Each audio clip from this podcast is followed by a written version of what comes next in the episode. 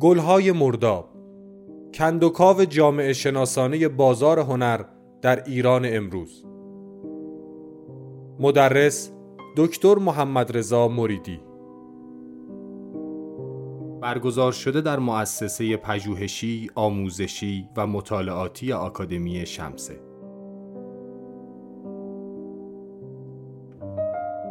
در این دوره به کندوکاو جامعه شناسانه در بازار هنر ایران خواهیم پرداخت. ضمن بررسی برخی مفاهیم پایه در بازار هنر و اقتصاد هنر به نسبت مسئله دار میان بازار هنر و حمایت های دولتی می‌پردازیم و سیاست دولت ها در حمایت از هنر و بازار هنر را بررسی انتقادی خواهیم کرد. سپس به معیشت هنرمندان می‌پردازیم و دشواری زندگی هنرمندانه را بررسی می‌کنیم. در ادامه به بخش معماگونه بازار هنر یعنی خانه های حراج و قیمتگذاری گالری ها می‌پردازیم. در نهایت این پرسش را دنبال می کنیم که چگونه در این شرایط دشوار اقتصادی ایران گالری ها تا حدی پر رونق ماندند و خریداران مشتاق برای هنر حضور دارند.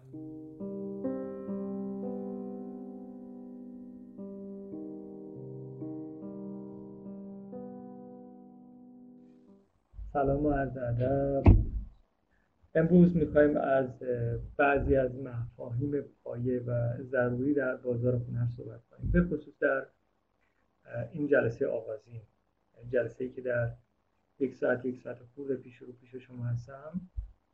می‌خوام که ابتدا بر چند تا از مفاهیم تاکید کنم چون تا آخر این دوره تا آخر این بحث این مفاهیم مرور میشن بهشون ارجاع میدیم.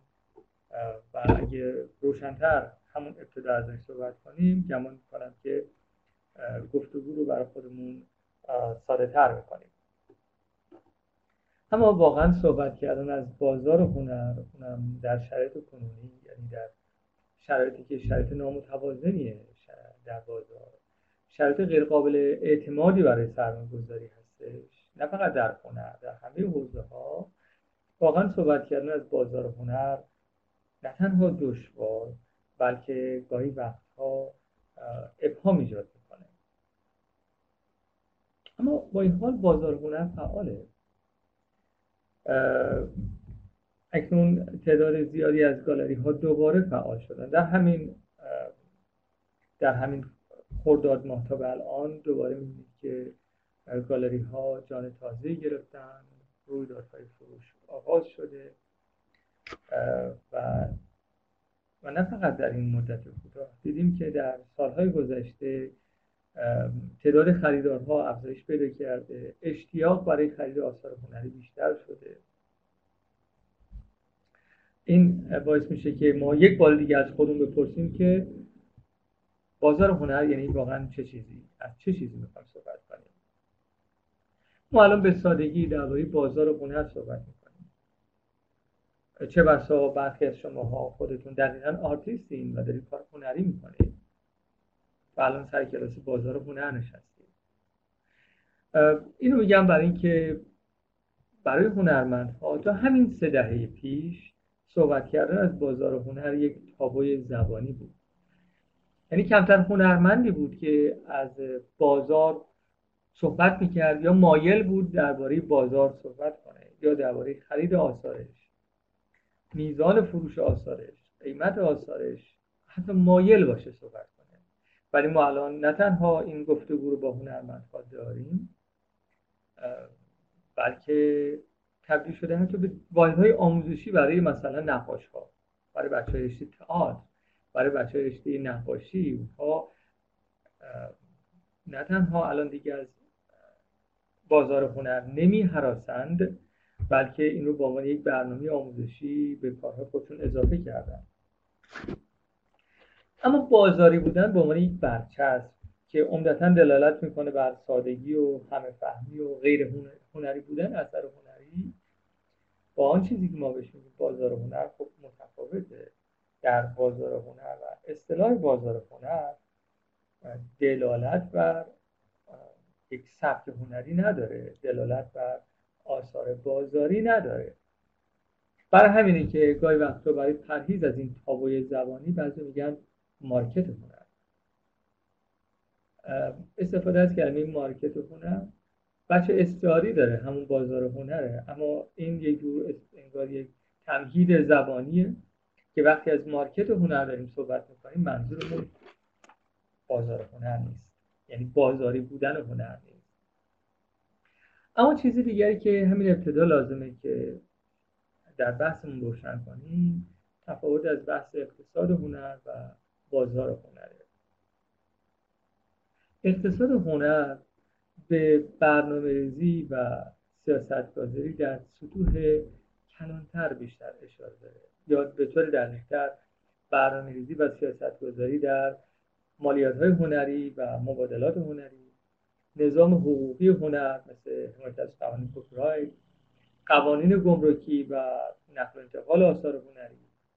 بودجه های حمایتی سازمان های فرهنگی و سازمان های دولتی و عمومی هنر بیمه هنرمندا و بستای معیشتی هنرمندا و حمایت از بونگاه های کوچکتر مثل گالری ها و مؤسسه و آموزشگاه ها اینها مجموعه بحث هایی هستش که عمدتا در اقتصاد هنر ازش صحبت میشه. یعنی در سیاست گذاری دولتی از هنر بیشتر ازش صحبت میشه.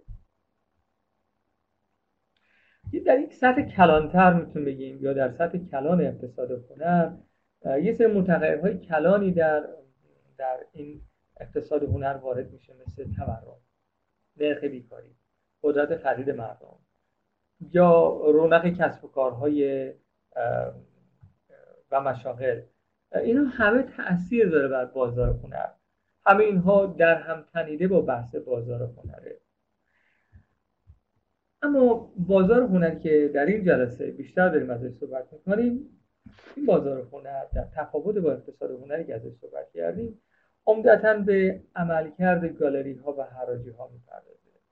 مسئلهش قیمت گذاری آثار هنریه مسئلهش مطالعه فعالان یا شبکه فعالان هنری منتقدان و رسانه هاست مسئلهش معیشت هنرمندا و نوع قراردادشون در همکاری با گالری ها و حراجی هاست مسئلهش خرید آثار هنری یا مجموعه داران آثار هنری هستش. نمی‌خوام سهلنگارانه بگم که بخش اول عرضم مثلا در سطح خورد بود و در این بخش می‌خوام از سطح ببخشید کلام بود و الان می‌خوام از سطح خورد صحبت کنم. نه. چرا که وقتی از معیشت هنرمندان صحبت می‌کنیم معیشت هنرمندان هم متاثر از این متغیرهای ساختاری و کلان مثل تورم و نرخ بیکاری و قدرت خریده. و هم البته مربوط میشه به نوع رابطه هنرمند و گالری دار. نوع قراردادهای هنری و و دیگر متغیرهای خود. خب اینجا داشتم تلاش می‌کردم که توضیح بدم که ما امروز بیشتر می‌خوایم از بازار هنر صحبت کنیم. اگرچه که در بخش دوم جلسه امروزمون درباره نقش دولت در هنر صحبت می‌کنیم و باعث و وارد بحث اقتصاد هنر میشیم. اما این برای آغاز ضروری بود که بگیم اقتصاد هنر در اقتصاد هنر عمدتا از چه موضوعاتی و در بازار هنر عمدتا از چه موضوعاتی صحبت خواهیم کرد؟ اما خب بازار هنر ویژگی های خاص خودش رو داره. اینکه هنر ویژگی های استثنایی خودش داره. بر همین لازمه که دوباره بر خود بازار هنر تمرکز بیشتری بکنیم. بازار هنر رو با سطوح بازار هم گاهی وقتا می‌تونیم بشناسیمشون. از دو سطح بازار یا از سه سطح بازار صحبت میشه. بازار اولی بازار ثانویه یا امروز از سه سطح بازار صحبت می‌کنیم. سطح اول بازار می‌تونیم بگیم که سطح مشتاقان هنره. این مشتاقان شامل انبوه فارغ تحصیلان هنر انبوه کسایی میشه که با علاقه و اشتیاق فارغ از نظام شغلیشون سراغ هنر رفتن و آفرینشگرهای جدی در حوزه هنر شدن. آموتورهای هنری یعنی همه کسایی که اشتیاق دارن بخشی از جامعه هنری باشن در این سطح اول بازار قرار می‌گیرند معلومه در این سطح اول بازار قیمت آثار هنری پایینتره و پدیده رو در شاهد هستیم که بهش میگیم عرضه مازاد. یعنی همیشه ارائه اثر یا ارائه دهندگان اثر بیش از خریداران اثره. خریدارای آثار هنری خریداشون در سطح اول بازار ممکنه خریدهای حمایتی باشه. مثلا خرید خانواده از یکی از اعضا برای اینکه اون رو تشویق کنه به ادامه کار. یا یا خرید یک یک نهاد عمومی از هنرمندهای آماتوری. یا خرید یک نهاد خیریه‌ای از یک رویداد خیریه‌ای. این نوع خریدهای خیریه‌ای که خریدهای تخصصی نیستن در همین بازار سطح اول در رخ میده. عرضه این آثار هم در همین مکانهای عمومیه در فرهنگ هاست در گالری های دولتیه در مکان هایی هستش که مکان های عمومی یا مکان های خیریه هستن اما بحث ما از سطح دوم بازار شروع میشه. تعداد بسیار کمی از هنرمندها یا تعداد بسیار کمی از مشتاقان هنر این بخت این اقبال این شانس رو پیدا می‌کنن که البته شانس هم دفیده که بتونن از این سطح اول به سطح دوم وارد بشن. اما وارد شدن به سطح دوم همواره با با ارزیابی ها و مکانیزم های کنترلی همراهه مثلا اینکه شما تحصیل کرده هنر باشید یا نباشید در گذر شما از بازار سطح اول به سطح دوم می‌تونه خیلی اهمیت داشته باشه. اینکه شما در چه پیش چه کسانی آموزش هنر دیدین و چه کسانی شما رو تعلیم دیدن دادن این خیلی مهمه. برای اینکه به واسطه این نظام آموزشی شما وارد شبکه از روابط میشه دانشگاه هنر فقط تحصیل هنر نیست. دانشگاه های هنر یعنی وارد شدن به شبکه ای از تعاملات هنری. بر همین نه فقط آموزش در دانشگاه بلکه اینکه چه کسی به شما آموزش داده باشه ولو در یک مرکز مثلا در یک آتلیه این یعنی شما به بخشی از این روابط هنری و شبکه فعالان هنری دارید وارد میشید این نظام آموزشیه که به شما این امکان رو میده یا این جهت دهی رو میده که شما از چه رویدادهایی بازدید کنید.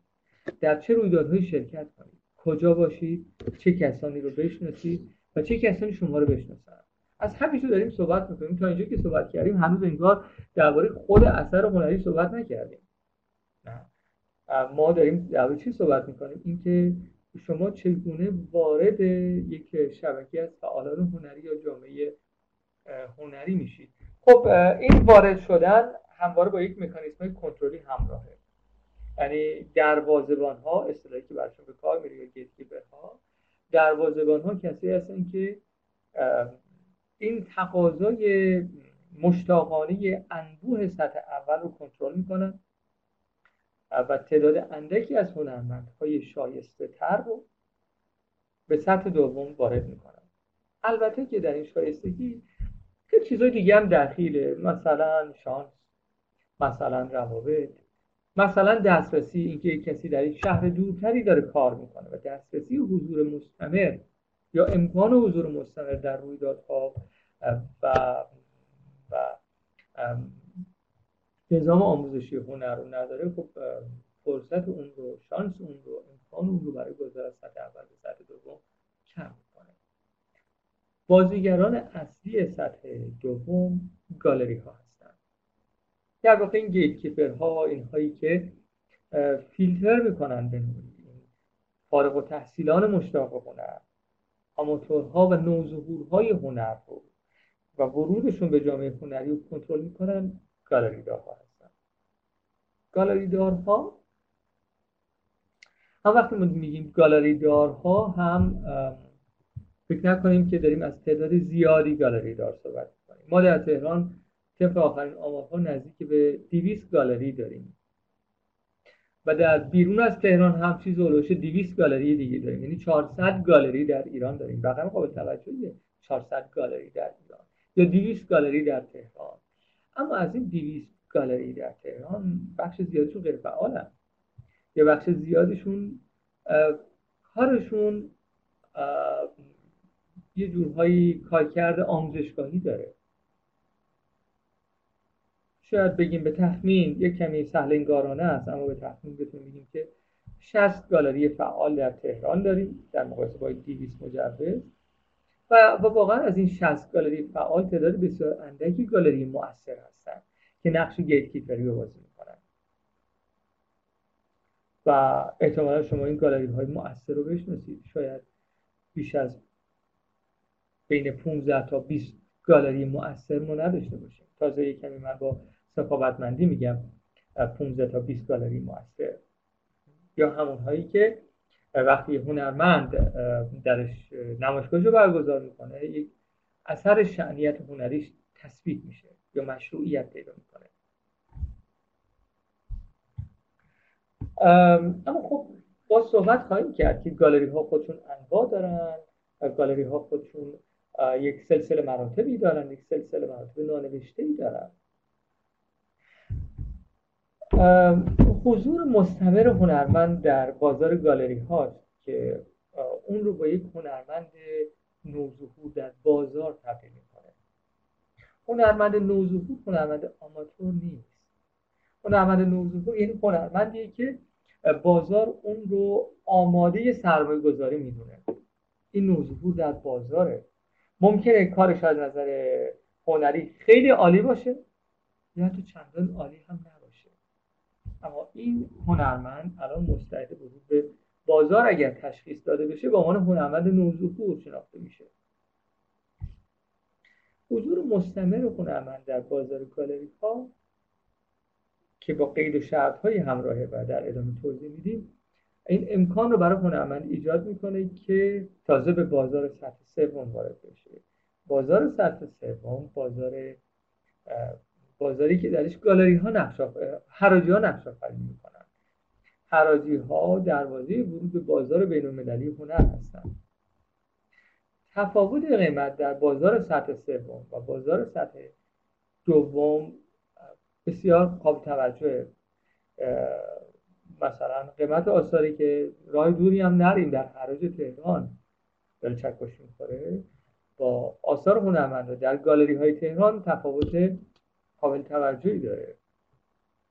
البته به همین ترتیب ممکن تفاوت قیمت حراج تهران و بازار بین المللی هنر هم شما قابل توجه بدونید اما من در مقایسه با بازار سطح سوم و سطح دوم دارم به بین اشاره می‌کنم. از تفاوت عملکرد حراجی ها و گالری ها صحبت می‌کنم. چیزی که کمی بیشتر هم ازش صحبت کمی جلوتر هم ازش صحبت خواهیم کرد. خب پس تا به اینجا من از سه سطح بازار بازار سطح اول دوم و سوم صحبت کردم. این یک کمی الان به ما آمادگی میده که وقتی میگیم بازار هنر منظورمون بازار سطح دوم و سومه. یا عمدتا در این امروز ما از بازار سطح دوم صحبت خواهیم کرد. اما شاید به شکل دیگری هم وارد بحث بازار هنر شد. یعنی به شکل دیگری هم لازم باشه که ما از ابعاد بازار صحبت بکنیم. استناد می‌کنم به کتاب خانم زولونی ترجمه دوست عزیزم آقای شش جوانی. خانم زولونی تو این کتاب از چهار نوع بازار صحبت می‌کنه. چهار نوع بازار اسمش می‌ذاره بازار هنر معاصر کلاسیک بازار هنر آوانگارد بازار هنر آلترناتیو و بازار هنر پرت ها به درد ها بهش میگی جانک مارکت ها. این هم بازارن. این هم سهمی در فروش دارن. اینها هم خریداران خودشون دارن. ما اینها رو نمی‌تونیم ارزش گذاری صرفا با ارزش گذاری هنری اینها رو قضاوت کنیم. و بگیم که این هنر نیست. چرا اینها خریده میشن انتخاب میشن به مجموعه راه پیدا می‌کنن؟ خانه ها راه پیدا می‌کنن و سهمی از این بازار از آن خودشون می‌کنن.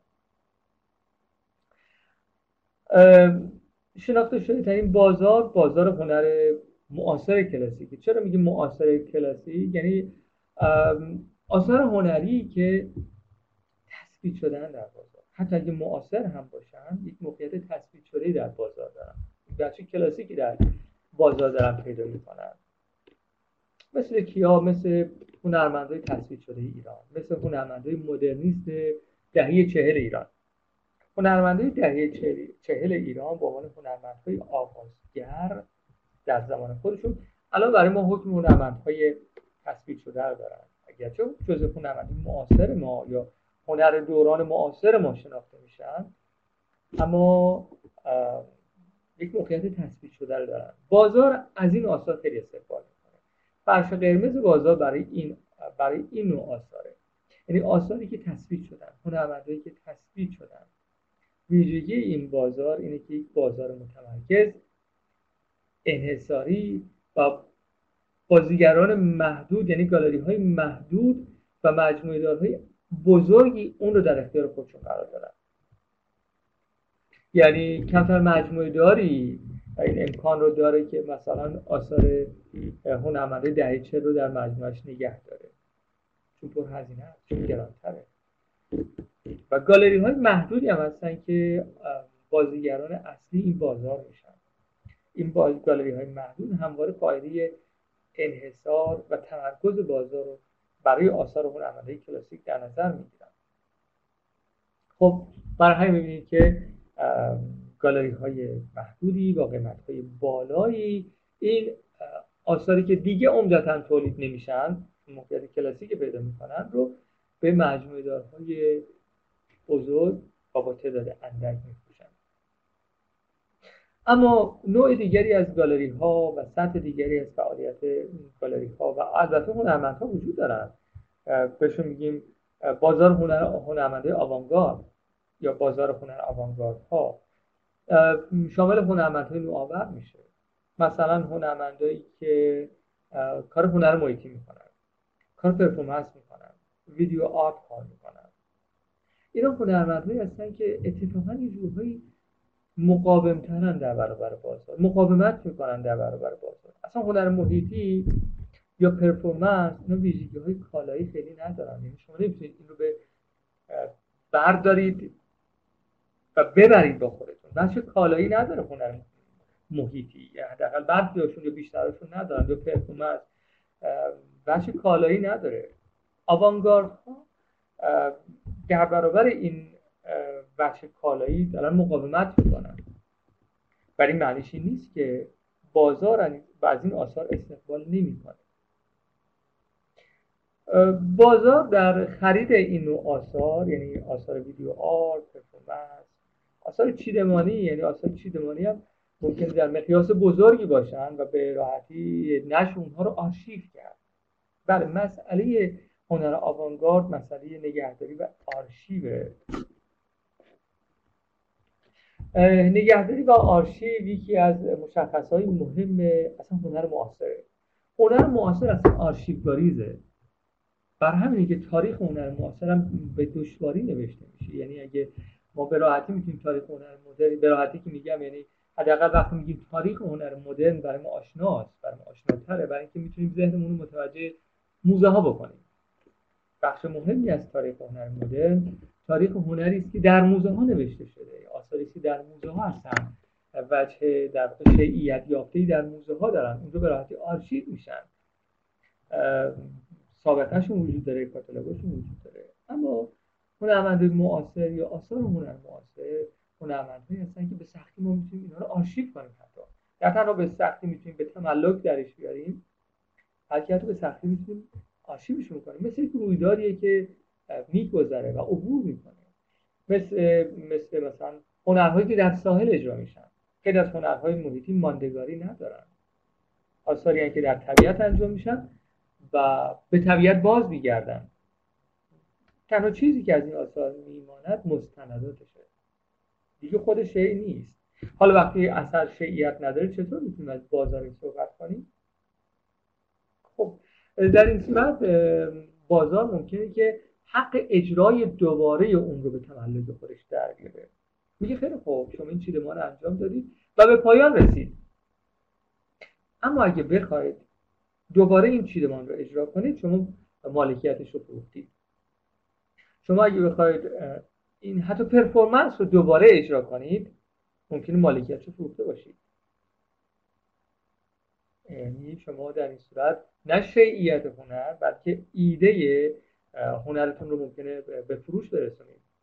مالکیت تکرار دوبارهش رو در واقع شما دارید واگذار می‌کنید. به این ترتیب بازار هم استراتژی هایی پیدا می‌کنه که این بازار این آثار آوانگارد رو به تملک خودش در بیاره. معلومه که ریسک سرمایه‌گذاری در این بازار خیلی بالاست. یعنی برخلاف بازار هنر معاصر کلاسیک گفتیم جای هنرمندهای تثبیت شده است.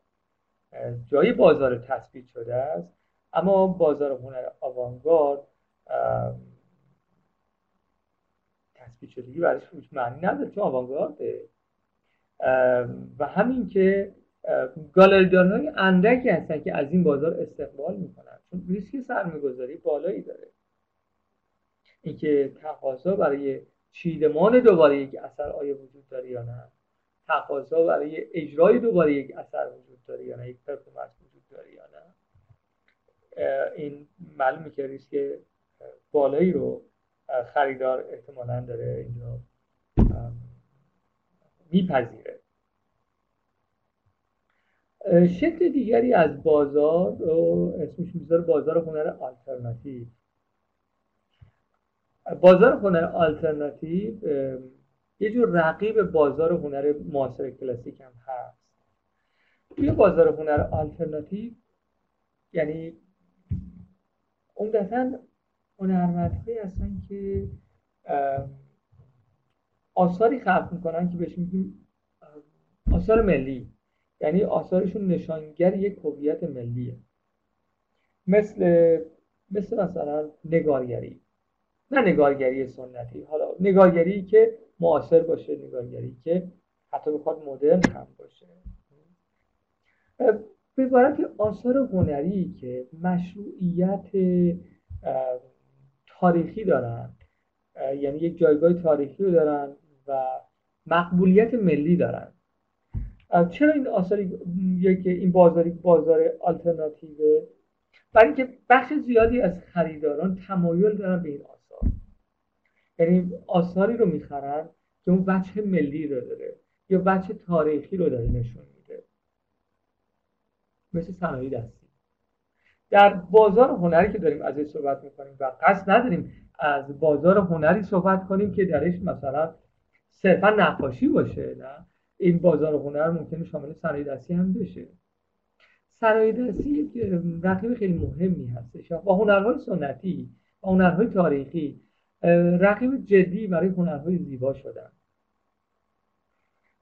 شاید بگیم که انتخاب اول بسیاری از خریداران هنر شاید فاین آرت نباشه. بلکه این آثار جایگزین فاین آرت باشه. برای بهش میگه آلترناتیو یعنی جایگزین ها یعنی رقیب ها شاید موضوع بحث امروز ما نباشه ولی من دارم از چهار یعنی می‌خوام به, قبل به قول زولانی از چهار نوع بازار صحبت کنم. و می‌خوام میگم که این چهار نوع بازار شامل چه چیزهایی میشه؟ اگرچه که ما شاید در ادامه این دوره فقط در یکی یا دو گونه از این بازار بیشتر تمرکز کنیم. مثلا وقتی که نهادهای دولتی بودجه ای رو برای خودشون اختصاص میدن یا جدا می‌کنن یا مصوب می‌کنن که با اون بودجه برن سراغ خرید آثار هنری احتمال اینکه برن صنایع دستی بخرن فرش بخرن. یعنی بیان تو این بازار هنر آلترناتیو خرید کنن. خیلی بیشتره تا اینکه برن یک تابلو نقاشی بخرن. نوع دیگری از بازاری که ازش صحبت میشه این جانک مارکت ها یا بازار به در ها و خرت ها توی این نوع نامگذاری یک جور یک جور نگاه بالا به پایین وجود داره. یک جور تحقیق شدگی این کار وجود داره. که من البته خیلی موافقش نیستم و حالا ازش صحبت می‌کنم. توی این بازار به در ها یا بازار هنر خرت و خب وجه بازاری هنر و وجه هنری غلبه پیدا می‌کنه.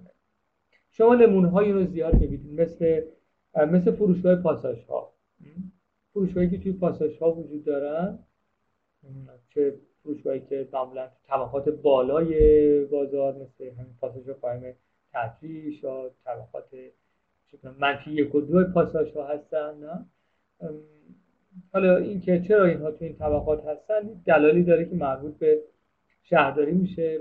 مثلا از یک طبقه به بالا وقتی می‌خواد شهرداری چیز بده مجوز طبقات رو بده. میگه که خیلی خوب اگه شما می‌خواید که یه طبقه بیشتر من بهت مجوز بدم باید یک طبقه رو مختص فعالیت فرهنگی هنری در نظر بگیریم مثلا سینما بزنیم مثلا گالری هنری تاسیس کنیم اینجور مشوق ها باعث شده که طبقات بالای پاساژ ها فعالیت فرهنگی بشه. اما خب تو این پاساژ ها گالری های تخصصی هنر کمتر تونستن تثبیت بشن یا نوع خریداران هنر کسانی نیستن که برن از پاساژ ها تابل نقاشی بخرن. چه آثاری در این پاساژ ها به فروش می‌رسه؟ آثاری که بچه بازاریشون غلبه داره بر بچه هنریشون. همین آثار رو یعنی که مثلا شما می‌تونید برید توی مغازه ها یا مغازه مغازه هنر دیگه نه آرت ها.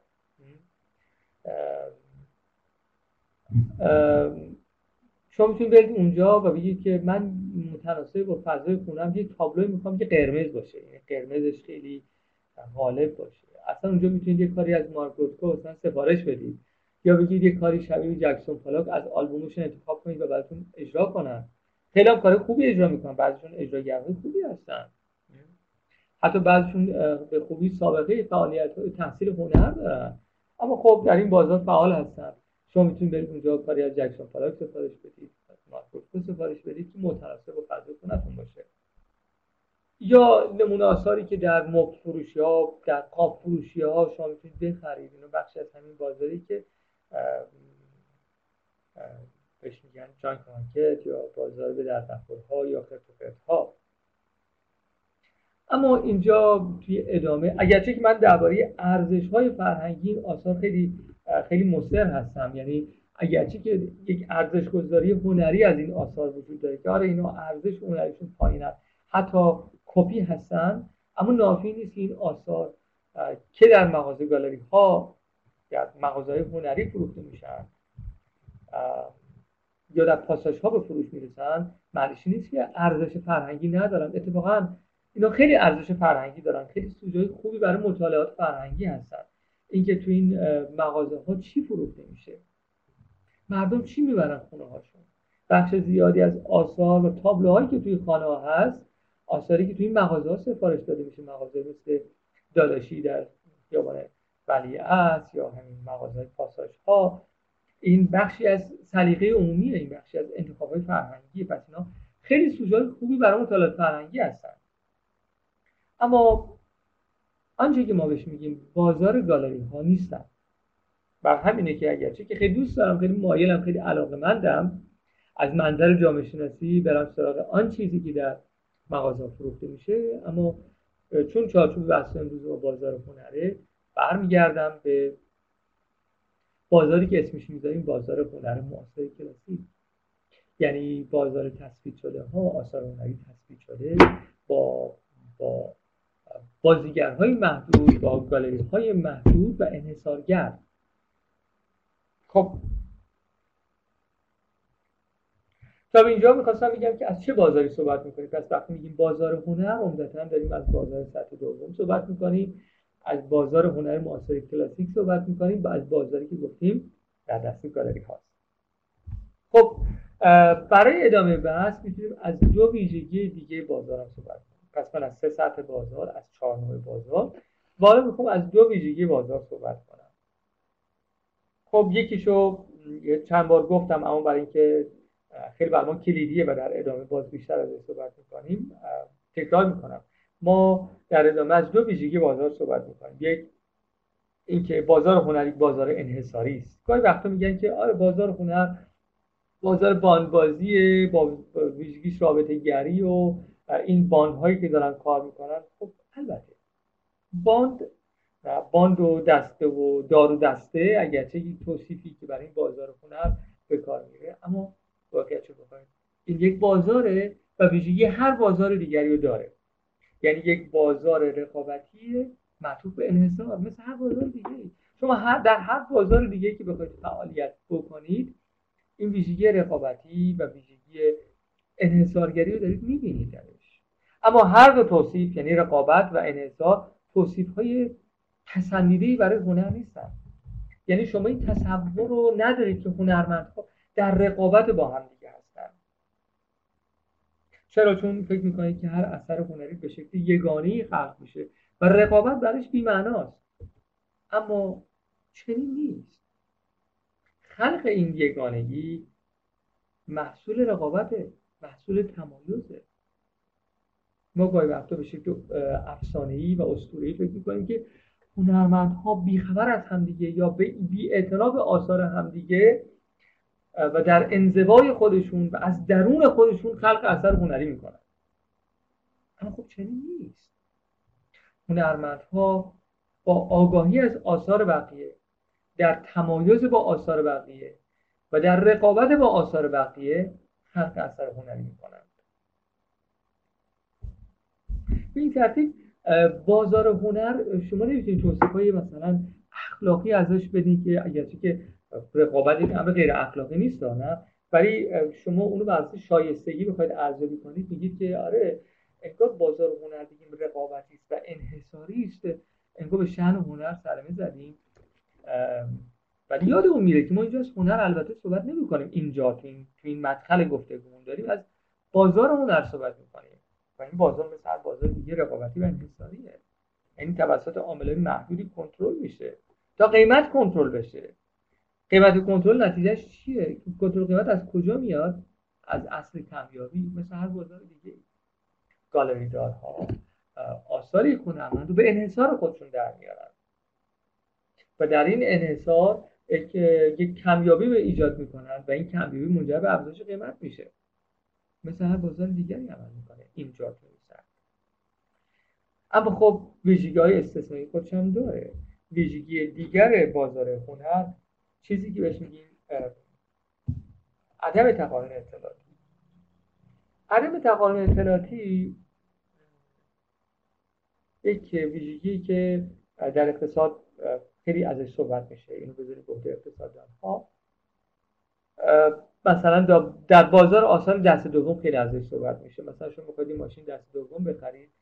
به عنوان خریدار واقعا نمی‌دونید اشکال های این ماشین کجاست. ولی ممکنه فروشنده چیزهایی بدونه که به شما نگه.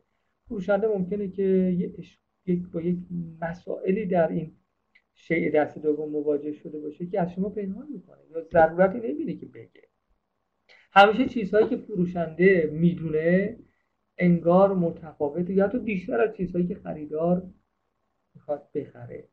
این این نابرابری اطلاعاتی در بازار هنر خیلی زیاده. یعنی گالریدار به خریدار یه چیزهایی رو میگه که واقعا مطمئن نیست. مثلا میگه این هنرمند آینده درخشانی داره.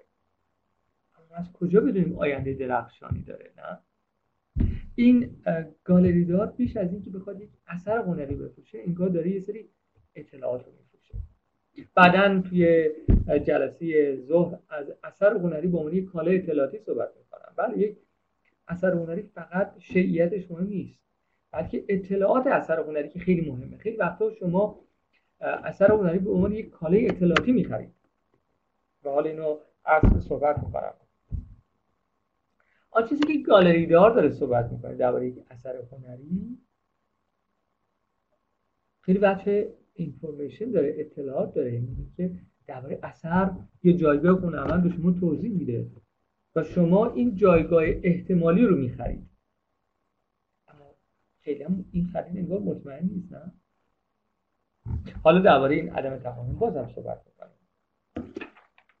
خب اما فایده این بازار با نتیجه ای که از این دو ویژگی می‌تونیم بگیریم اینه که تداوم حضور هنرمند در بازار, بازار هنر به معنای انحصاری شدن کانال توزیع اثرم هست. اصلا اگه واسطه های فروش یعنی گالری ها نتونن رابطه انحصاریشون رو با هنرمند و توضیح اثر ایجاد کنن خب تمایلی پیدا نمی‌کنن که بر هنرمند بر اثر سرمایه گذاری کنن.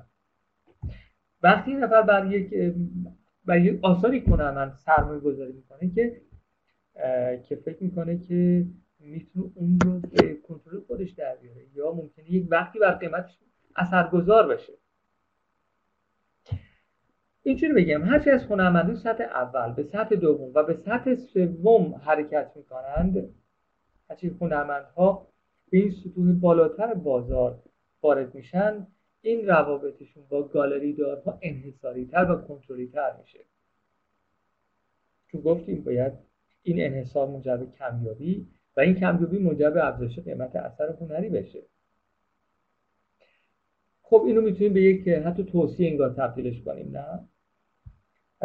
اینکه هنرمندها یا هنرمندهایی که گمان می‌کنن آتی هنری خواهند داشت باید خیلی احتیاط کنن که در کجا اولین دومین و و رویدادهای آغازین هنریشون رو از کجا دارن شروع می‌کنن. چون چون سازوکارهای انحصار رو یا رابطه ویژه خودشون رو با گالری دارن رقم می‌زنن.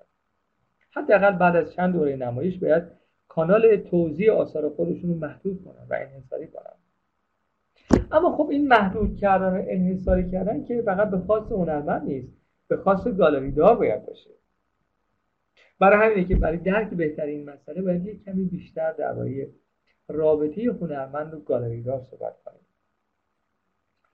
گالریدار حد فاصله هنرمند و خریداره. و هرچه هنرمند از دسترس دورتر بشه کمیابتر بشه حضورش نادرتر بشه گالریدار نقش مهمی رو ایفا می‌کنه.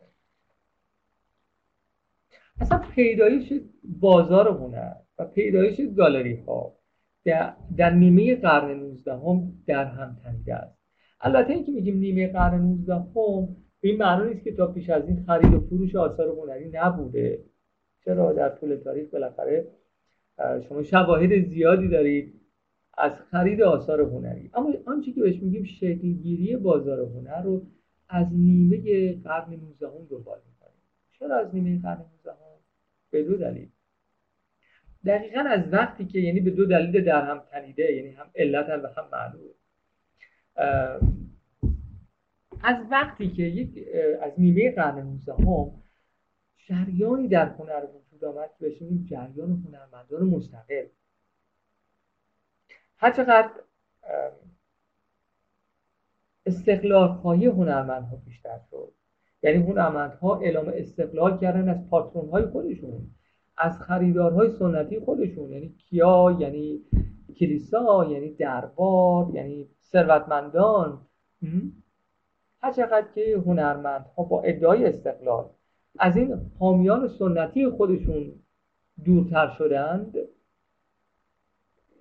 شکل دیگری از بازار هنر وجود که در این شکل دیگر گالری ها نقش اصلی یا مهمی رو ایفا می‌کردن. پس ارجاع من به قرن نیمه قرن 19 هم برای توضیح توضیح اینکه چطوری بازار هنرمند مستقل و گالری داری در هم تنیده ظاهر شدند به این دلیل. بود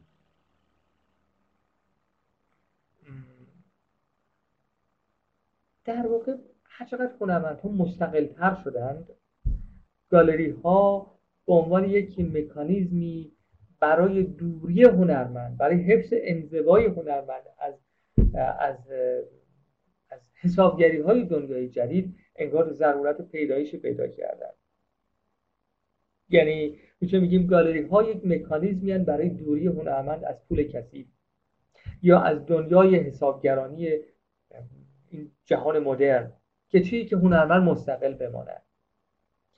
ارزش احترام و تقدس هنر در جهان کنونی بر ایده, بر ایده هنرمند مستقل متکیه. و برخلاف گذشته که اشاره کردم هنرمند در خدمت کلیسا و دربار بوده. حالا هنر مدرن خودش نمودی از استقلال هنرمند شد. یه جور تجلی فردیت فردیت در جهان کنونی شد. هنرمند اصلا تجلی تشخص فردیت در جهان کنونی که زیر سلطه بازار نمیره زیر سلطه کالای شدن نمیره زیر سلطه سرمایه داری نمیره. حفظ این فردیت تنها از عهده دو نفر برمیاد. یعنی چیزی که به عنوان تجلی یا تشخص فردیت در جهان مدرن شدن دو نفر هنرمند راهب.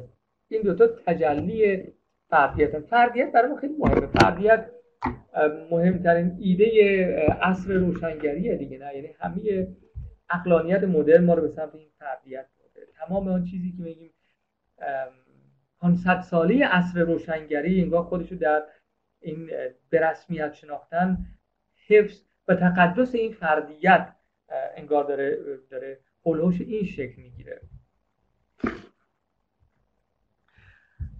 به نوعی می‌تونیم بگیم که هنرمندها راهبای جهان مدرن هنرمندها و واقعا شاید فقط هنرمندا قادر هستن که از این جهان کالایی روی برگردونن. بازار تولید کنن که دیگه کالایی نیست. بلکه چیه؟ چیزی که بشیم اثر هنری اصلا به همین دلیلی که اغلب مردم اثر هنری و چندان هم قابل خرید و فروش کالایی نمی‌دونن یا از ازش کمی با احتیاط صحبت می‌کنن. اصلا کار هنری شغل نمی‌دونن. اصلا هنرمند و شاغل نمی‌دونن نه؟ این به واسطه این ارزش بالا و مقدسکون و رومانتیکیه که برای هنر قائل هستن. اصلا هنر میشه یک جور گریزگاه جهان اقلانی و حسابگر و کالایی شده و پولی شده مدرن. یه جور گریزگاه برای ما. اما خب. حالا که این تصورات رمانتیک از هنرمند به وجود اومده که هنرمند راهب جهان مدرنه واقعا هنرمند چطوری می‌تونه اثر هنریشو بفروشه؟ این کار به کیه؟ به گالری دار. اصلا همینجاست که تناقض وجود بیاد هر چقدر هنرمندها در پی استقلال بیشترن بیشتر به گالری ها وابسته میشن. یک جور تناقض ایجاد می‌کنه. برای همینه که هنرمندها رابطهشون با گالری ها پر از شک و تردید و ابهامه. دیدین تو توصیف های هنرمندها زیاده. تو توصیف های هنرمندها خیلی زیاده میگن که مثلا این دل خوشی از گالری دارا ندارن. نه میگن که این گالری دارا ما رو استثمار می‌کنن. این گالری دارهایی که معلوم نیست چطوری قیمت گذاری می‌کنن. دیدین همیشه هنرمندها ناراضیان از سازوکار گالری دارها برای که در, در انتهای خودش هنرمندی که در استقلال بود وابسته تر به گالری دار شد. این گالری دار داره این فردیت هنرمند رو به خطر میندازه. فردیت هنرمند چیزی که هنرمند برای حفظش همه زندگیشو به خطر میندازه. اما خب حالا هنرمندهای حتی مستقل ناگزیرن به این رابطه انحصاری شده. و حتی گزینش شده بین رابطه هنرمند و گالری دار تن بدن. برای همینه که بعضیا میرن سراغ بازار هنر آوانگارد برای حفظ این فردیته اما خب تعدادی هم به این رابطه انحصاری شده با احتیاط و با قیدها و شرطهایی تن میدن. خب بخشی از این فقط تن دادن نیست بلکه گفتیم شانس حضور هم هست. خیلی هم شانس رو پیدا نمی‌کنن که بخشی از بازار هنر پیدا بشن یعنی تعداد کمی شانس رو پیدا می‌کنن.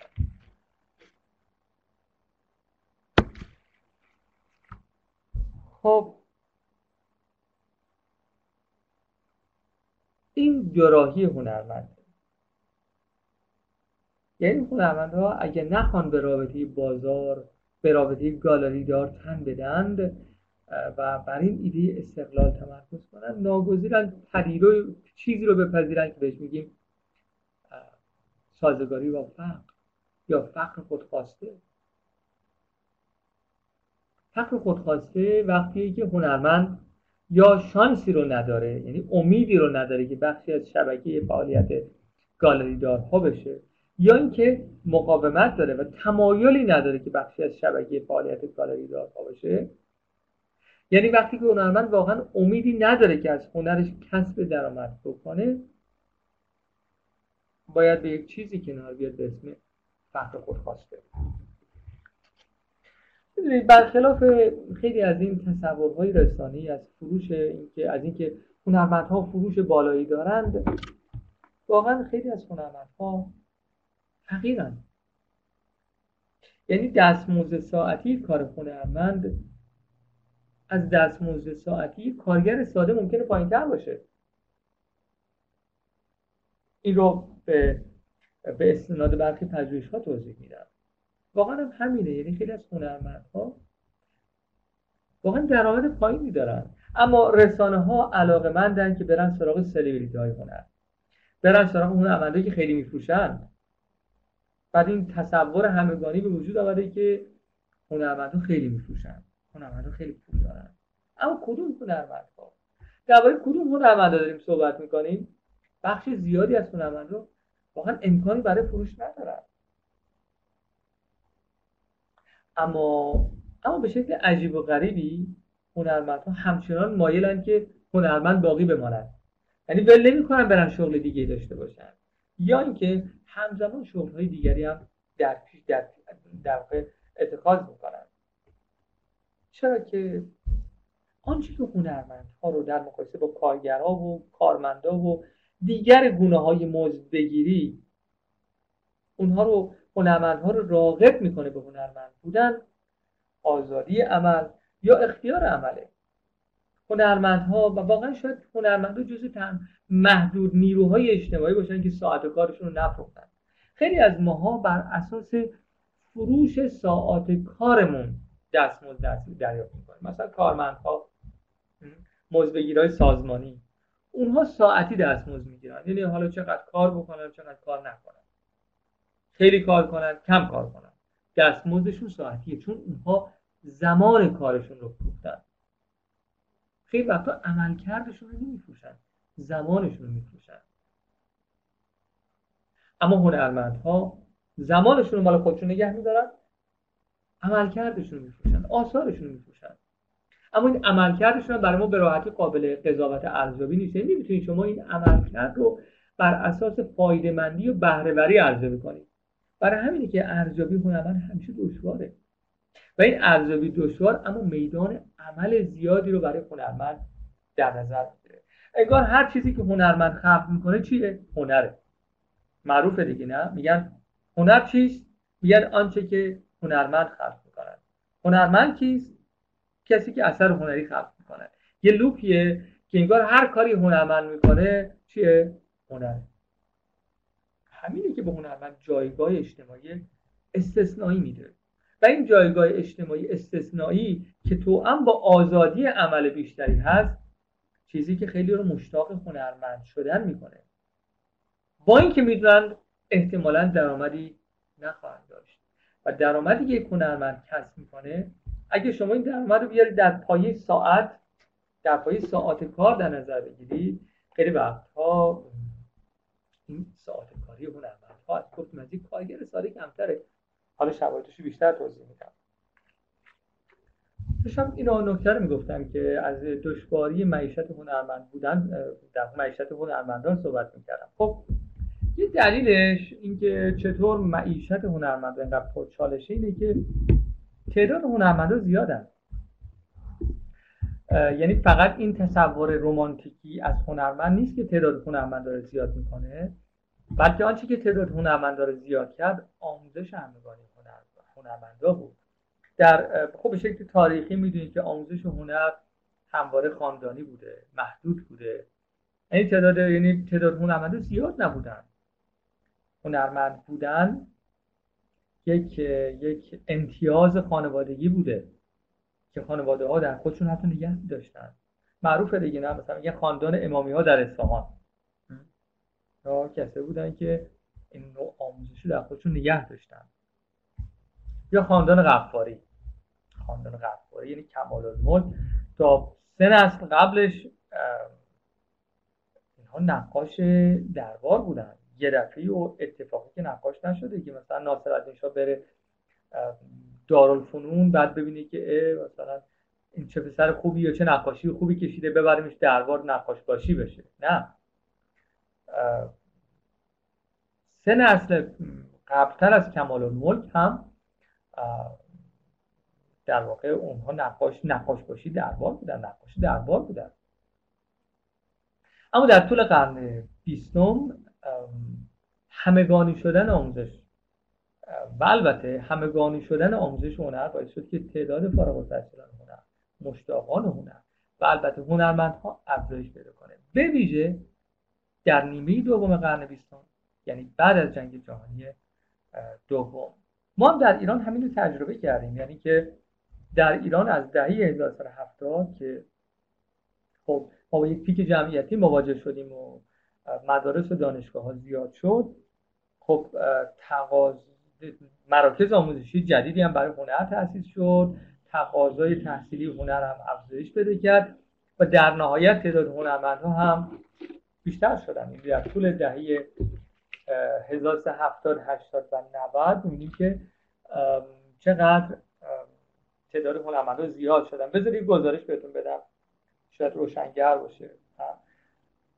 عدد رقم خیلی واقعا اینقدر خیلی متغیره. یعنی خیلی گزارش مختلفی آمده از تعداد فعال از تعداد فارغ التحصیل هنر. ولی خب در دهه در دو دهه گذشته در طول دهه 80 و در طول دهه 90 نزدیک به 200 هزار نفر ما فارغ التحصیل هنر داریم. 200 هزار نفر. خیلیه نه؟ یعنی مثلا ما فقط در یک سال این در سال 1393 بذاری براتون بخونم. از این جدول. درست می‌خوام. در طی سال 84 تا 91 یعنی طی مثلا 5 سال 6 سال از می‌خوام ما نزدیک 90 هزار فارغ التحصیل هنر داشتیم که برخی گزارش هم نشون میده که یک چهارمشون اصلا صاحب شغل نشدن. البته این که میگیم یک چهارم این 90 هزار نفر که در این شش ماه شش سال فارغ التحصیل شدن صاحب شغل نشدن معنیش نیست که سه چهارم دیگه صاحب شغل شدن. چون باید بپرسیم صاحب چه شغلی شدن؟ آیا اینها به عنوان فارغ التحصیل هنر کار هنری کردن؟ خب البته که نه. تعداد کسانی یه تعداد فارغ التحصیل هنری که به عنوان هنرمند کار می‌کنند کمتر از ده درصدن. اینو یک پیمایش دیگه در در آمریکا نشون میده. بذارید اگر اینجا قدر حوصله کنید بهتون گذاشته دقیقترش رو بگم که می‌خوام بهتون بگم که در میگه که فقط ده درصد این گزارشیه که سال 2014 یک گزارش پیمایشی که سال 2014 در آمریکا انجام شده. میگه که فقط ده درصد فارغ و تحصیل هنر به عنوان هنرمند کسب هنری می‌کنن کسب درآمد می‌کنن. بقیهشون در بهترین حالت مشاغل مرتبط با هنر دارن. یعنی مثلا معلم هنرن روزنامه نگار هنرن مدیر هنری هن. کارمند یک بخش هنری میشن. و جالب اینجاست که فقط 16 درصد هنرمندها از فارغ التحصیل هنر فارغ التحصیل هنرن. یعنی خیلی از کسایی که هنرمند میشن اصلا هنر نخوندن فارغ التحصیل هنر حداقل نیستن. ممکنه مهندسی مکانیک باشه اصلا ممکنه که تاجر باشه ممکنه خاندار باشه. هر چیز دیگه باشه. شیمی خونده باشه فیزیک خونده باشه. یعنی اگه چیزی به اسم جامعه هنری و محفوظ قرار بدیم فقط 16 درصد این جامعه هنری فارغ التحصیل هنر بودن. این این گزارش پژوهشی که سال 2014 در آمریکا انجام شده. البته من شخصا معتقدم که این آمار برای ایران یک قدر متفاوته یا به شکل مشهوری متفاوته. چون در ایران ما خیلی هم سازوکارهای متنوع و متفاوتی برای هنرمند شدن نداریم. یعنی اینکه خیلی هم میان دانشگاه که آموزش با استفاده از آموزش رایگان هنر فرصت های هنرمند شدن رو برای خودشون ایجاد کنن. خارج از دانشگاه فرصت های هنرمند شدن اندکه. و اگر هم هست در انحصار طبقات بالای جامعه است. و این حداقل فرصتی برای طبقات متوسط ایجاد نمی‌کنه که هنرمند بشن. برای همینی که می‌بینیم که انگار دانشگاه یکی از کانال های اصلی هنرمند شدنه. برای این من خیلی گمان نمی کنم که 16 درصد از جامعه هنری فارغ و تحصیلان هنر هستند که در آمریکا گزارش شده برای ما ست کنه. برای ما شاید بیشتر باشه. شاید واقعا سی درصد باشه. شاید واقعا 40 درصد باشه. نمی‌تونم نمی‌تونم نظر بدم در مورد درصدش ولی می‌تونیم گمان کنیم که این رقم برای ایران بیشتره. یعنی که اگه چیزی به اسم جامعه هنری و مفروض بگیرید سهم بیشتری از این جامعه هنری یا سهم زیادی از این جامعه هنری رو فارغ التحصیلان هنر در بر می‌گیرن شامل میشن. خب چه می‌گفتم؟ ارزم در اشاره به این آمار ارقام این بود که تعداد هنرمندا خیلی زیاد شدن. افزایش این تعداد هنرمندها رقابت معیشتی رو برای هنرمندها زیاد می‌کنه. اما آیا تقاضا هم به همین ترتیب افزایش پیدا کرده؟ تقاضا برای اگر بگیم که در طول قرن بیستم تعداد هنرمندان زیاد شده آیا نمی‌تونیم بگیم در طول قرن بیستم تقاضا برای هنر هم زیاد شده برای خرید آثار هنری؟ خب البته زیاد شده. ببینیم که این چه پیامدی داره. اینکه میگیم خب تقاضا زیاد شده عرضه هم که زیاد شده پس نباید بعض آنچنان که ما تصور می‌کنیم پیچیده یا دشوار باشه. که من از این می‌خوام تازه نتیجه بگیرم که هنرمندا در طول قرن بیستم فقیرتر شدن.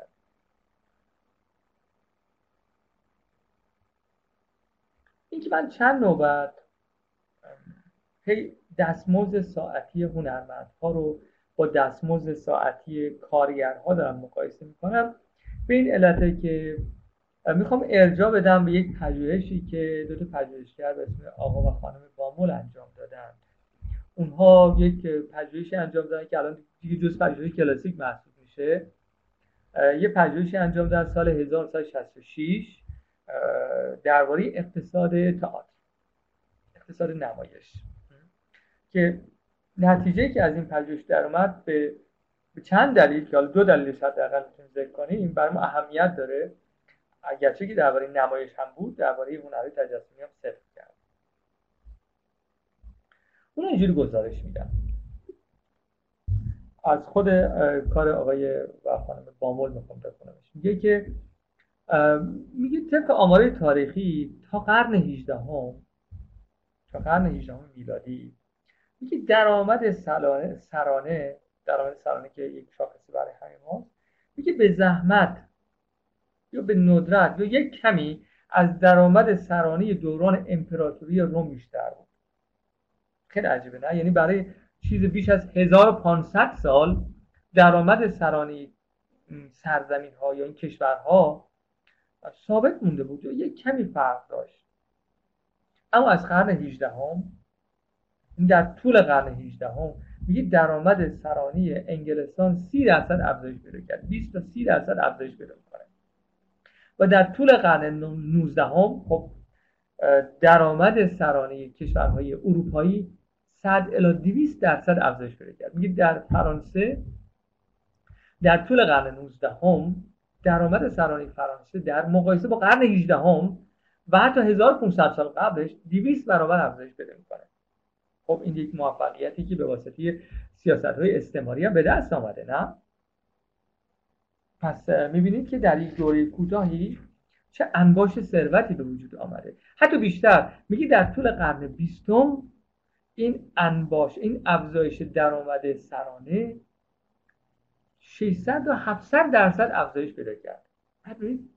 ما از 1500 سال داشتیم صحبت میگیم که درآمد سرانه ثابت بود الان اما طی 200 سال طی 300 سال درآمد سرانه داره به شکل تصاعدی افزایش پیدا می‌کنه. این بهش میگیم انباش شگفتانگیز ثروت. انباش شگفت خب این انباش ثروت معلومه که تقاضا رو برای خونه از زیاد می‌کنه. اما خب تقاضای بیشتر در یک سمت داشتیم. افزایش تعداد هنرمندا. و ارزم در یک سمت دیگری داشتیم. اما هنوز یک جای کار میرنگه. کجا؟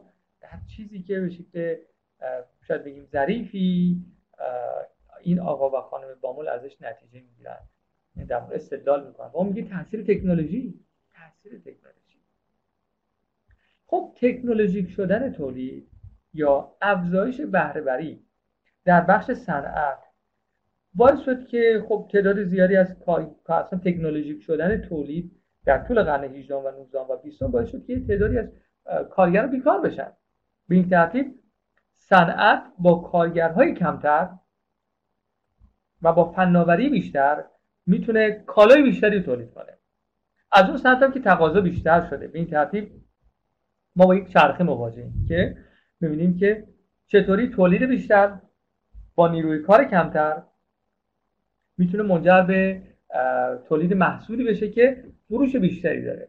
فروش بیشتر منجر به درآمد بیشتر و تولید کالای بیشتر میشه. به این ترتیب دستمزد کارگرایی که حالا تعدادشون کمتر شده و با و افزایش بهرهوری هم به وجود آمده دستمزد ساعتی کارگرها می‌بینیم که در طول قرن 19 و 20 بیشتر هم شد. اما همین قدری که دستمزد ساعتی کارگرها بیشتر شد دستمزد ساعتی هنرمندان بیشتر نشد. چرا؟ چون برخلاف کار کارگرها و کار صنعتی و کار تولیدی کار هنرمندان خیلی هم بهره از تکنولوژی نبرده. یعنی فرایند صنعتی شدن از تعداد هنرمندها در اجرای یک در اجرای یک اثر هنری که کم نمی‌کنه که نه؟ یعنی میگه اما فرایند صنعتی شدن نه از تعداد عرض می‌کنم. منو بهش عرض می‌کنم. میگه که میگه اما فرایند صنعتی شدن نه از تعداد هنرمندها در اجرای یک هنر کم می‌کنند و نه ابزار ماشینی می‌تواند جایگزین هنرمندها شود. لذا بهرهوری نیروی کار در هنر افزایش نمییابد. چیزی که باعث شد دستمزد کارگرها افزایش پیدا کنه بهرهوری بود دیگه نه؟ اما این بهرهوری نیروی کار برای هنر بیمعناست یا انقدر که باید اثرگذار نبود. مثلا فکر کنید خودش مثال می‌زنه میگه که تو مثال خودشه نه؟ میگه یک سمفونی بتوون به یک ارکستر کامل احتیاج دارد و یک کوارتت زهی موزارت میزان میزان زمان ثابتی طول می‌کشد. یک قطعه از هایدن به چهار نوازنده نیاز دارد. ما ممکن نیست یا معنادار نیست که یک نوازنده آن را با سرعت بیشتری اجرا کند. شما چجوری به بهره رسیدید؟ نیروی کار کم کنید سرعت تولید افزایش بدید. اما افزایش اما سرعت تولید که برای هنر بی‌معناست. اینکه ما سریعتر یک هنری رو خلق کنیم که شاید کیفیت هم به خطر بندازه البته شاید کمی اغراق‌آمیز باشه. بالاخره تکنولوژی و صنعت بر خلق هنر تاثیر داشته. مثلا اینکه شما امروزه از پالت رنگ‌های آماده دارید. کاغذهای ارزان در دسترس دارید. این سرعت تولید رو بالا می‌بره. اما این تاثیر در تولید قابل مقایسه با تولید کارخانه نیست البته میگم هنرمندها همیشه با استراتژی هایی سعی کردن که سعی کردن که در برابر صنعت مقاومت کنن. مثلا مثلا در تئاتر در تئاتر هنرمندها سعی کردن که نیروی کار رو کم کنن که بهره رو ببرن بالا. یا هزینه دکور رو کم کنن که بهره رو ببرن بالا. نه؟ چون بر همین استراتژی های هنری و نه استراتژی های صنعتی. استراتژی های هنری در پیش می‌گیرن. مثل چی؟ مثل تئاتر بیچیز گروتوفسکی. تئاتری که هیچی نداره دکور نداره. این یک استراتژی هنریه برای کم کردن هزینه های اجرایی. چون باید یه جور خودشون رو با این با این شرایط جدید سازگار بکنن نه؟ ما چه مثلا ممکنه که گروه یوجین باربا سعی کنه که تو تئاتر خصوصی خودش سعی کنه که چیکار کنه؟ دکور رو خلوت کنه دکور رو ساده کنه هزینه اجرایی کم بکنه. چون از نیروی صحنه نمی‌تونه کم کنه. چون از بازیگراش نمی‌تونه کم بکنه. اگر از تعداد بازیگراش کم کنه کیفیتش به خطر میفته شما به راحتی نمی‌تونید دستی مثلا یک گروه اجرایی ویولون رو می‌تونید جایگزین یک ساز الکترونیک بکنید. با یک ساز الکترونیک جایگزینش کنید. اما احساس می‌کنید کیفیت این جایگزین نمیشه به خطر میفته شما نمی‌تونید نیروی کارتون رو در هنر جایگزین کنید. در حالی که در صنعت نیروی کار با چی جایگزین میشه؟ با تکنولوژی. و همینه که بهرهوری در صنعت انگار بهتر انجام شد. در نیروی کار کارخانه‌ای بهتر در واقع فایده برد از فرآیند تکنولوژیک شدن ولی هنر این فایده رو نبود برای همینی که با مول نتیجه می‌گیره میگه که برای همینی که دستمزد ساعتی یک هنرمند با یک کارگر دیگه قابل مقایسه نیست. دستمزد ساعتی کمتره. اما قاعده دستمزد ساعتی برای هنرمندای سلبریتی نیست هنرمندهایی که ما علاقه مندیم آثارشون رو دنبال کنیم و وقتی که تو حراجی مثلا میفروشه همه میگن واو چه رقم هایی ما درباره هنرمندهایی صحبت می‌کنیم که در این بازار نیستن. در بازار سطح اول و حتی بازار سطح دوم هم. مثلا یک هنرمندی که یک تابلو نقاشی میفروشه صد میلیون مگه چند تا تابلو نقاشی میفروشه در سال؟ وقتی شما تعداد آثار یا اصلا اینجوری بگیم خیلی از آثار هنری که الان در گالری ها هستن قیمتشون مثلا بین 20 میلیون تا 30 میلیونه. یه هنرمند چند تا تابلو نقاشی 20 یا 30 میلیونی در طول سال میفروشه مگه؟ بعد شما این رو این تعداد تابلو نقاشی که فروخته رو بیاید مقایسه کنید با یک با یک آدم مزد حقوق بگیر با اون پایه تحصیلی در یک سطح سازمانی. بعد می‌بینید هنرمندها خیلیشون نه بیمه دارن مزایای اجتماعی ندارن. وام نمی‌تونن بگیرن به واسطه شغلشون. خیلی امتیازها رو از دست میدن. بعد مزایای درآمدی کارگرانی که یا کارمندهایی که مزد ساعتی می‌گیرن رو هم ندارن. هنرمند بودن. مزیت درآمدی نداره واقعا. خب برای همین که گفتیم هنرمند شدن یک جور پذیرش فقر خودخواسته است. اما این غیر منصفانه است. ما نمی‌خوایم از همه حرفایی که زدیم یه نتیجه بگیریم بگیم که خب پس چرا دیگه از اقتصاد هنر صحبت کنیم؟ اصلا چرا از بازار هنر صحبت کنیم؟ اگه هنرمندا قراره با این فقر خودخواسته سازگار بشن دیگه چرا از بازار هنر حرف بزنیم؟ یا از اقتصاد هنر حرف بزنیم؟ اما نه.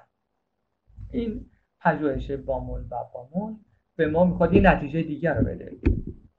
می‌خواد بگه که حالا که این شکاف درآمدی به وجود آمده حالا که این شکاف درآمدی متأثر از متغیرهای تلاش هنرمند نیست یعنی هنرمند ممکنه بیشتر تلاش کنه اما درآمدش بیشتر لزوما نمیشه.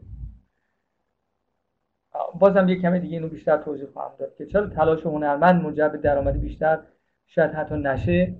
بذارید یا حداقل این درآمد ساعتی رو تغییر نده باز توضیح خواهم داد. اما این شکاف درآمدی هنرمند و دیگر نیروهای اجتماعی رو کی باید پاسخ بده؟ دولت. اصلا دولت اگه کارش این نیست کارش چیه؟ اگه کار دولت این عادلانه کردن فرصت های اجتماعی نباشه اگه کار دولت جبران یا متوازن کردن این بیعدالتی ها نباشه پس کار دولت چیه؟ پس بذارید که این الان بحث رو متوقف کنیم و در ساعت بعد از نقش دولت بگم. دولت چه کار می‌کنه؟ بکنه اما چرا گفتیم اگه هنرمند بیشتر کار کنه لزوما یا تأثیری روی اون دستمزد ساعتی نمی‌گذاره؟ غیر منصفانه است. خب ببینید ما گفتیم که تعداد هنرمندا زیاد شده. از طرف دیگه تقاضا هم زیاد شده. این عامل نمی‌تونیم نادیده بگیریم. تقاضا برای مصرف هنر زیاد شده. تقاضا برای مصرف هنر زیاد شده. یعنی که اگه قبلا تقاضا زیاد شده که مثلا فکر کنید قبلا یه نفر یک یک برنامه اجرا می‌کرد در روز با افزایش تقاضا می‌تونه حالا دو سانس اجرا کنه. مثلا اگه قبلا یک نوبت اجرا می‌کرد الان با افزایش تقاضا میگه او چقدر خوب. پس دو نوبت اجرا می‌کنم. معنیش نیست که در یک نوبت اجرا اون داره بیشتر میفروشه. معنیش اینه که اونو باید چیکار کنه؟ بیشتر اجرا بکنه.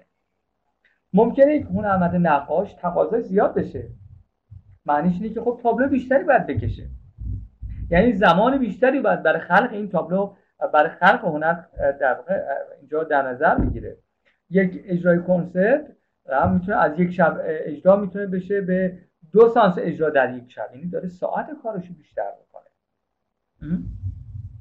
میدردید معنیش این نیست که ارزش ساعت کار اون بیشتر میشه. معنیش اینه که ساعت کار اون داره بیشتر میشه. برای همین باز هم اون برمیگردیم به مقیاسی که با مول داره تر می‌کنه. میگه که باز هم هزینه ساعتیه. یعنی دستمزد ساعتیه. هنرمند از خیلی از نیروهای کار همپایی خودش که موز بگیر هستن کمتره. اما خب آیا تحصیل هنرمند می‌تونه این شرایط رو تغییر بده؟ مثلا شما در یک نظام موز بگیری اگه بیشتر تحصیل کنید یک پایه تحصیلی پیدا می‌کنید که منجر به افزایش تخصصتون میشه و در نهایت منجر به افزایش درآمدتون میشه.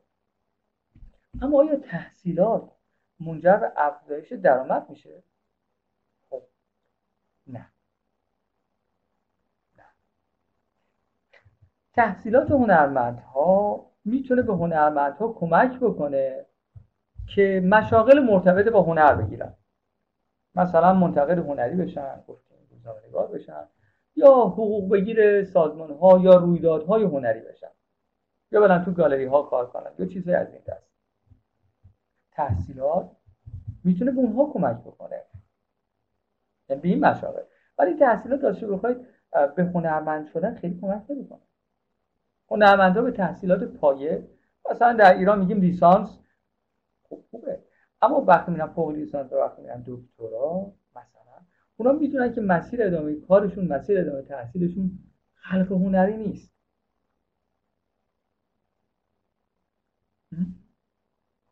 این رو اتفاقا بذارید گزارش بهتون نشون بدم. این یه گزارش تحقیقی توی استرالیا است. یعنی می‌خوام بگم همه جور دنیا ماجرا از همین قراره. که می‌خوام بهتون میگم که توضیح فعالیت هنرمندها توی استرالیا چطوری بوده؟ تو وقتی که این پژوهش انجام شده.